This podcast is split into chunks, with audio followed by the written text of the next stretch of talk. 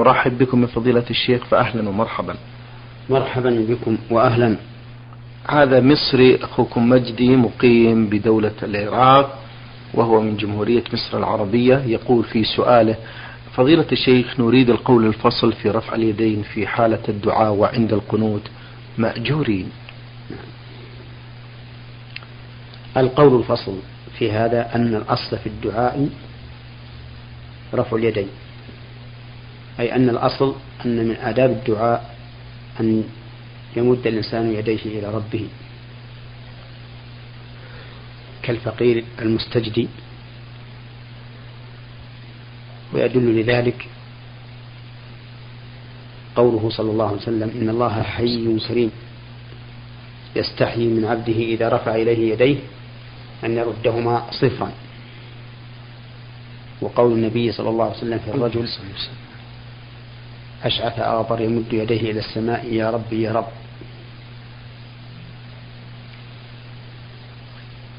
إلا إذا دلت السنة على عدم الرفع. وهذه المسألة لها أحوال. بل أقسام القسم الأول ما وردت السنة بتركه.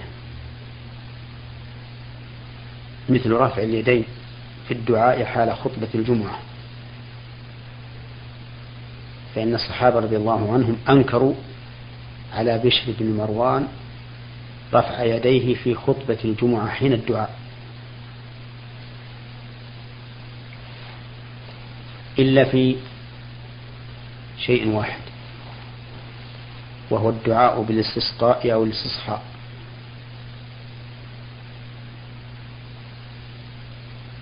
فإنه ثبت عن النبي صلى الله عليه وسلم أنه رفع يديه في خطبة الجمعة. فقد دخل رجل يوم الجمعة والنبي صلى الله عليه وسلم يخطب الناس فقال يا رسول الله هلكت الأموال وانقطعت السبل فادعوا الله يغيثنا. فرفع النبي صلى الله عليه وسلم يديه وقال اللهم أغثنا اللهم أغثنا اللهم أغثنا. ورفع ورفع الناس أيديهم معه. فأنشأ الله سحابة مثل الترس. ثم لما توسطت السماء انتشرت ورعدت وبرقت ونزل المطر قبل أن ينزل النبي صلى الله عليه وسلم من المنبر. ما نزل إلا والمطر يتحادر من لحيته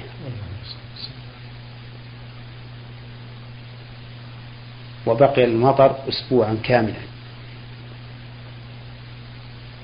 وفي الجمعة الثانية دخل رجل أو الرجل الأول وقال يا رسول الله غرق المال وتهدم البناء. فادعوا الله يمسكها عنا. فرفع النبي صلى الله عليه وسلم يديه وقال اللهم حوالينا ولا علينا وجعل يشير إلى النواحي فما يشير إلى ناحية إلا انفرجت وخرج الناس يمشون في الشمس.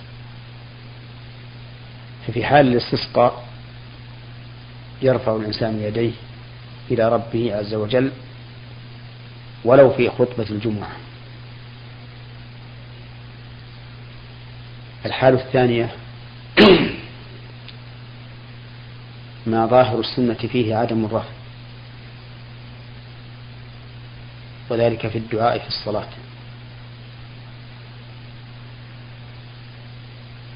فإن الظاهر أن الرسول صلى الله عليه وسلم كان لا يرفع يديه فهو يجلس بين السجدتين ويقول رب اغفر لي وارحمني. ولم ينقل عنه أنه رفع يديه مع حرص الصحابة على تتبع أقواله وأفعاله في صلاته ونقلها.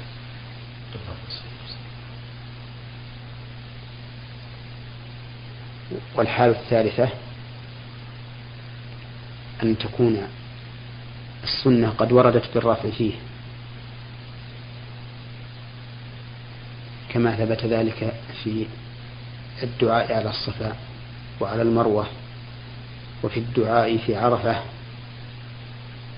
وغير ذلك حتى أوصلها بعض العلماء إلى أكثر من ثلاثين موضعا.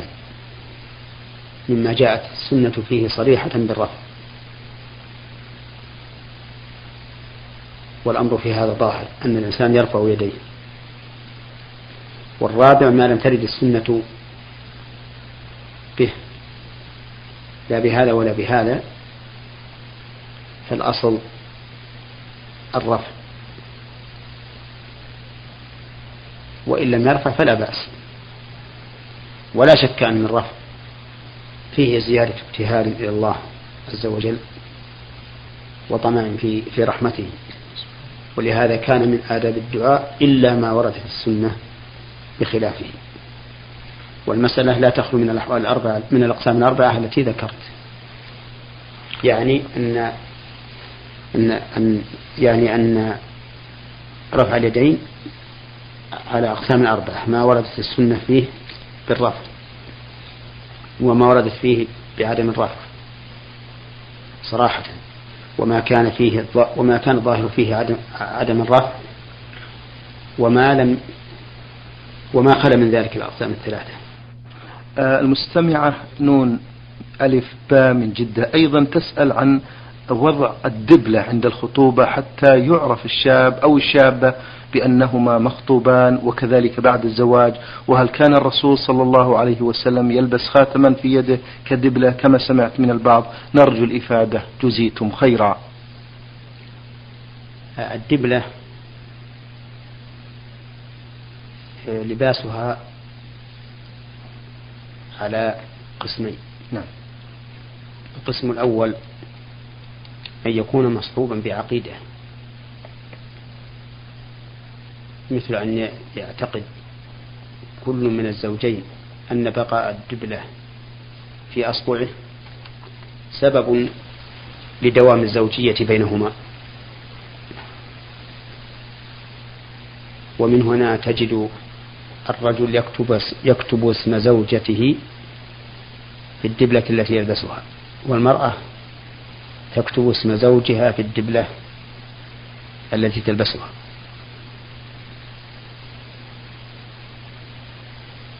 وهذا القسم لا شك أنه حرام ولا يجوز.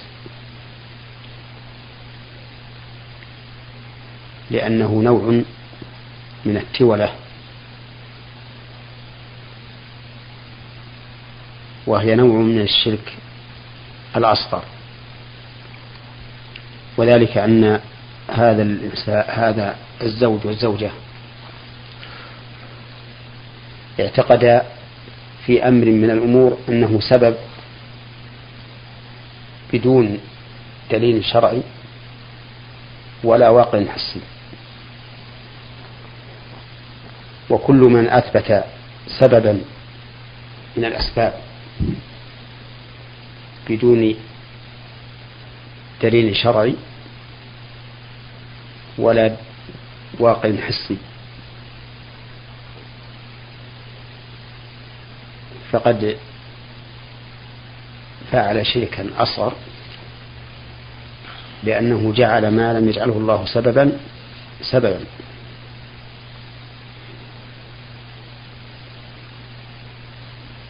أما القسم الثاني فأن يلبس الدبلة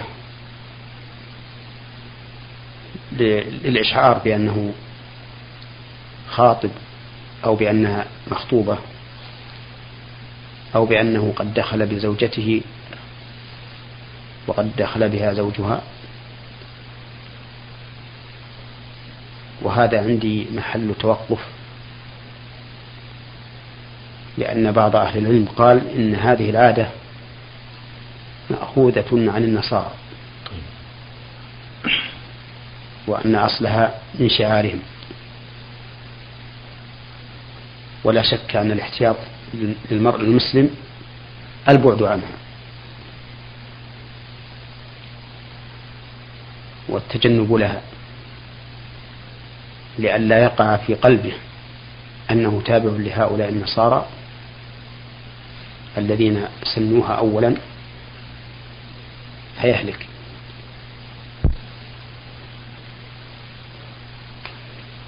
وأما ما يرسل إلى المخطوبة عند الخطبة من أنواع الحلي. فإن هذا لا بأس به لأنه عبارة عن هدية يقصد بها تحقيق رغبة الزوج بمخطوبته. نعم. بارك الله. التختم الجائز ما هو فضيلة الشيخ؟ نعم. آه، أما مسألة التختم فالتختم ليس بسنة مطلوبة. أيوة. بحيث يطلب من كل إنسان أن يتختم.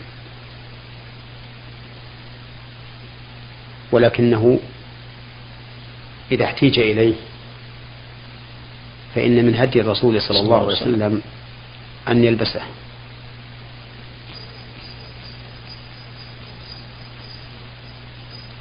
فإن رسول الله صلى الله عليه وسلم لما قيل له إن الملوك الذين كانوا في عهده لا يقبلون كتابا إلا مختوما اتخذ الخاتم عليه الصلاة والسلام اللهم صل وسلم عليه. من أجل أن يختم به الكتب التي يرسلها إليهم. فمن كان محتاجا إلى ذلك كالأمير والقاضي ونحوهما كان اتخاذه اتباعا لرسول الله صلى الله عليه وسلم. اللهم صل وسلم. ومن لم يكن محتاجا إلى ذلك فليس بسنة. أن نلبسها طيب. نعم. بارك الله فيكم. أيضا المستمعة من جدة في سؤالها الأخير تقول تسأل عن حكم الشرع في نظركم في زيارة النساء لقبر الرسول صلى الله عليه وسلم عند قدومهن للصلاة في المسجد النبوي الشريف. وهل صحيح أن أمهات المؤمنين رضي الله عنهن جميعا قمن بذلك أم لا؟ نرجو الإفادة. جزاكم الله خيرا. زيارة المرأة للقبور على نوعين. نعم.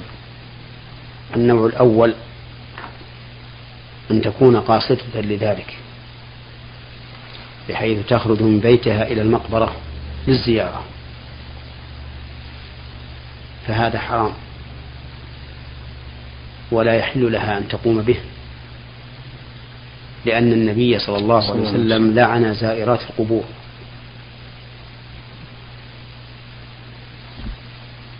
ولأن في زيارتها مفسدة. فإن المرأة غالبا ضعيفة قليلة الصبر يخشى عليها إذا ذهبت القبور أن تحدث من البكاء ما يصل إلى حد النياحة طيب. ثم إنها قد تتعرض بذهابها إلى المقبرة للفساق إما بالمكالمة أو المضايقة أو غير ذلك لأن الغالب أن المقابر تكون في مكان غير مسكون بل بعيد عن البلد وغير مأهول بحيث لا يمشي عليه أو لا يمشي حوله إلا أناس قليلون. فتكون هذه المرأة الزائرة عرضة للفتنة. أما النوع الثاني فأن تزور المقبرة بلا قصد بحيث تمر بها عابرة فتقف وتسلم على أهل المقابر فهذا لا بأس به. وعليه يحمل حديث عائشة رضي الله عنها. حيث علمها النبي صلى الله عليه وسلم ما تقول لأهل القبور. وهذا القول الذي قلناه به جمع بين الأدلة. والفرق بين القصد وعدمه ظاهر في مسائل كثيرة. وعلى هذا التنويع ينبني حكم زيارة المرأة لقبر النبي صلى الله عليه وسلم وقبر صاحبيه. على أن بعض أهل العلم قال إن زيارة المرأة لقبر النبي صلى الله عليه وسلم وقبر صاحبيه أبي بكر وعمر رضي الله عنهما ليست زيارة حقيقية وذلك لأن قبورهم قد أحيطت بجدر بحيث لا يعد الواقف من ورائها زائرا للقبر ولكن في نفسي من هذا شيء. والذي يظهر لي أن زيارة قبر النبي صلى الله عليه وسلم وقبر صاحبيه كزيارة القبور الأخرى لا يحل للمرأة أن تزورهما أن تزور, أن تزور هذه القبور على سبيل القصد. نعم. بارك الله فيكم. ثم أني أقول إذا كانت زيارة المرأة لقبر النبي صلى الله عليه وسلم وقبر صاحبيه دائرة بين الاستحباب والإباحة والتحريم فالأحوط والأسلم للمرأة أن لا تقوم بها أي بزيارة هذه القبور الثلاثة ويكفيها أن أنها تسلم عن النبي صلى الله عليه وسلم. وهي في صلاتها. فهي تقول السلام عليك أيها النبي ورحمة الله وبركاته وتسليمها هذا يبلغ النبي صلى الله عليه وسلم ولو كانت في أقصى الشرق أو الغرب. نعم. بارك الله فيكم فضيلة الشيخ. يجهل آه، الكثير من العامة الدعاء المأثور عند زيارة الرجال لقبور لقبر الرسول صلى الله عليه وسلم أو قبر الصحابة رضوان الله عليهم. حدثونا عن هذا الدعاء فضيلة الشيخ. نعم الدعاء المأثور منه السلام عليكم دار قوم مؤمنين وإنا إن شاء الله بكم لاحقون. يرحم الله المستقدمين منا ومنكم والمستأخرين أسأل الله لنا ولكم العافية.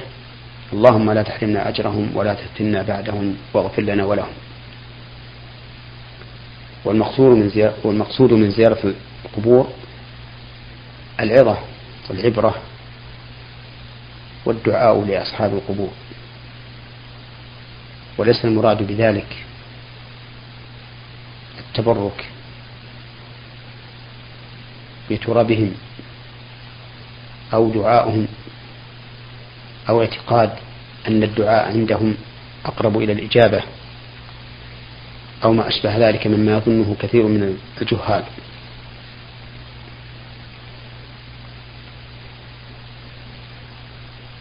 وإذا كان الإنسان لا يعرف الدعاء المأثور عند زيارة القبور فإنه يستطيع أو فإنه يمكنه أن يدعو بما شاء. لأن المقصود الدعاء أو لأن من المقصود بالزيارة الدعاء لأصحاب القبور. لأن من المقصود بالزيارة الدعاء لأهل القبور. نعم. بارك الله فيكم. المستمع عبد الله محمد من اليمن بعث برسالة يقول فيها يوجد في قريتنا بعض العادات القديمة التي تحمل الكثير من البدع المدخلة في الشرك والعياذ بالله. مثل عندما يذكر شخص أو عندما يذكر شخص ميتا عزيزا عليه يقوم على الفور بإيقاد النار ووضع البخور عند قبره وتعطيره وإضاءته بالسرج. وكذلك البعض يقوم بذبح الذبائح للقبور وعندما يمرض مريض يحضر له تراب من عند آه، قبور أحد الأولياء. وقد وجهت لهم البعض من النصائح وبينت لهم بأن هذا لا يجوز وبأن هذه أباطيل لا يقرها الدين. فلم يستجيبوا لنصحي. نرجو النصح فضيلة الشيخ والتوجيه. جزاكم الله خيرا. نعم. إن فتنة القبور فتنة عظيمة كانت من قديم الزمان. وهذه الأفعال التي ذكرها السائل عن قومه منها ما يصل إلى حد الشرك الأكبر المخرج من الملة كالذبح لأصحاب القبور لأن الذبح عبادة من أجل العبادات. قرنها الله تعالى بالصلاة في قوله تعالى فصل لربك وانحر وقوله تعالى قل إن صلاتي ونسكي ومحياي ومماتي لله رب العالمين فصرفها لغير الله شرك أكبر لأن كل من صرف شيئا من العبادة لغير الله فهو مشرك. ولا يخفى على أكثر المسلمين أن المشرك مخلد في النار. حابط عمله. قال الله تعالى ولو أشركوا لحبط عنهم ما كانوا يعملون وقال تعالى إنه من يشرك بالله فقد حرم الله عليه الجنة ومواه النار وما للظالمين من أنصار. وأما التبرك بترابهم واعتقاد أن الدعاء أي دعاء الله عز وجل عند قبورهم أفضل فهذا لا يصل إلى حد الشرك. اللهم إلا أن يصحبه عقيدة تؤدي إلى الشرك فهذا يكون شركا. وكذلك إيقاد النار وصب الطيب على قبورهم. كل هذا من الأمور المنكرة التي يجب على كل مسلم أن يتجنبها. ثم يجب على هؤلاء أن يعلموا أن الميت هو الذي كان حيا يعرفونه ويعرفون أنه مثلهم لا يملك لنفسه نفعا ولا ضرا وهو إلى عدم النفع. بعد الموت أقرب لأنه مات وصار جثة لا يملك ولا الدفاع عن نفسه. لو أن أحدا ذهب إلى القبر ونبشه وأحرقه ما استطاع أن أن يدافع عن نفسه فكيف يستطيع أن ينفع غيره؟ وهو في قبره لا يستطيع أن يدعو لأحد أيضا ولا أن يشفع لأحد. لقول النبي صلى الله عليه وسلم إذا مات الإنسان انقطع عمله إلا من ثلاثة إلا من صدقة جارية أو علم ينتفع به أو ولد صالح يدعو له. ودعاؤه عمل. ومقتضى هذا الحديث أنه انقطع بموته. ولا يمكن أن يشفع أيضا لأن الله يقول من ذا الذي يشفع عنده إلا بإذنه؟ فتعلق الناس بأصحاب القبور لا شك أنه ضلال. وعلى المرء إذا أصابته المصائب أن يلجأ إلى الله سبحانه وتعالى. قال الله تعالى وما بكم من نعمة فمن الله ثم إذا مسكم الضر فإليه تجأرون. فلا يلجأ المسلم عند المصائب إلا إلى الله عز وجل. فنصيحتي لهؤلاء أن يتقوا الله عز وجل وأن يتوبوا مما وقع منهم وأن يحذروا إخوانهم من الوقوع فيه وأن يلجأوا إلى ربهم سبحانه وتعالى في جميع أحوالهم. فإن من يتوكل على الله فهو حسبه. آه، في سؤاله الثاني يقول المستمع ميم خافاء آه، ما حكم الشرع في نظركم فضيلة الشيخ في من يقرأ أو يردد آيات قرآنية سرا أو جهرا وهو جنب أو من يقضي وقتا أو أياما وهو على جنابة دون الاغتسال؟ هذا السؤال من شقين. الشق الأول قراءة القرآن والإنسان جنوب والراجح من أقوال أهل العلم أن هذا حرام. وأنه لا يحل للجنوب أن يقرأ شيئا من القرآن على سبيل التلاوة. لأنه قد روي عن النبي صلى الله عليه وسلم من غير وجه ما يدل على منع الجنوب من قراءة القرآن. ومن ذلك حديث علي بن أبي طالب رضي الله عنه أن قال كان النبي صلى الله عليه وسلم يقرئنا القرآن ما لم نكن جنبا. ومعلوم أن إقراء النبي صلى الله عليه وسلم القرآن لأصحابه واجب لأنه من تبليغ الرسالة التي أمر بها رسول الله صلى الله عليه وسلم. فإذا كان لا يقرئهم إياه وهم جنوب دل ذلك على تحريم قراءة القرآن على الجنوب.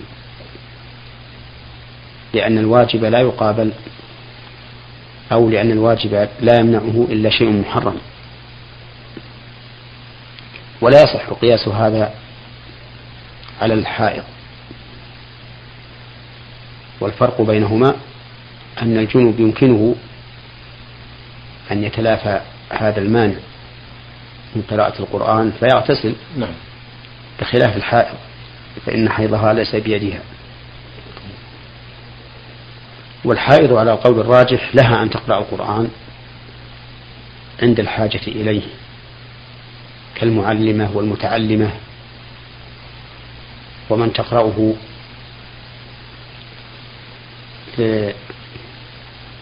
من أجل الورد عند النوم أو في الصباح أو في المساء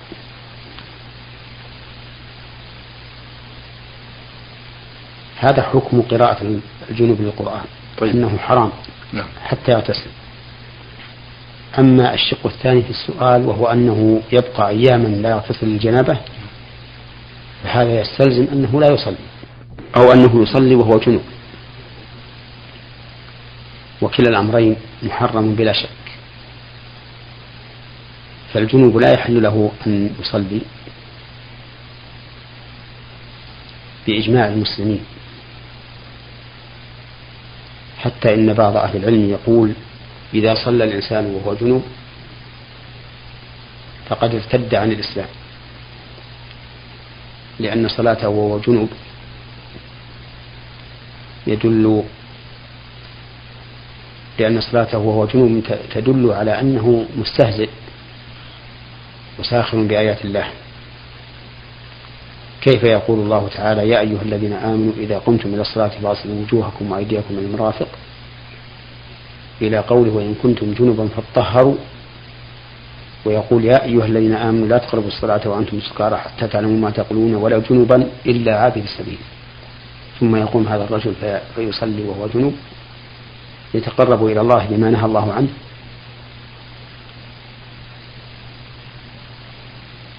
ومن لا يرى أنه يكفر بذلك يرى أنه قد فعل كبيرة من كبائر الذنوب. وأنه على خطر. وإن كان هذا الرجل الذي يبقى أياما وهو جنوب لا يصلي فالأمر أخطر وأعظم.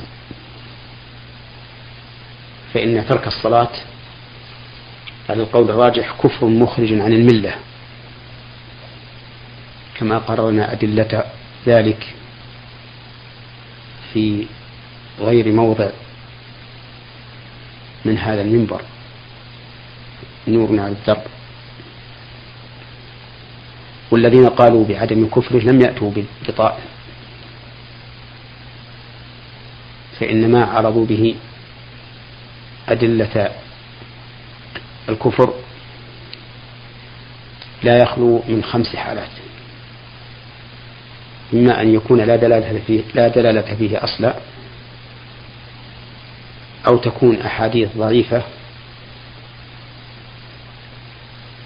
ضعيفة الثبوت أو ضعيفة الدلالة. أو تكون أحاديث مقيدة بوصف لا يتم... لا يمكن معه ترك الصلاة. أو تكون أحاديث مقيدة بحال يعذر فيها من لم يصلي لكون الإسلام قد اندرس وانمحى أو تكون أحاديث عامة خصصت بالأحاديث الدالة على كفر تارك الصلاة. ومن المعلوم عند أهل العلم أن الخاص يقضي على العام. وإن نصيحتي لهذا الرجل أن يتقي الله تعالى في نفسه وأن يبادر بالاغتسال من الجنابة فإنه كلما كان الإنسان أطهر كان أنقى. ولا شك أنه لا يحل له إذا حانت الصلاة أن يدع الاغتسال للجنابة فيدع الصلاة أو يدع أو يصلي بلا غسل. نعم. بارك الله فيكم فضيلة الشيخ وعظم الله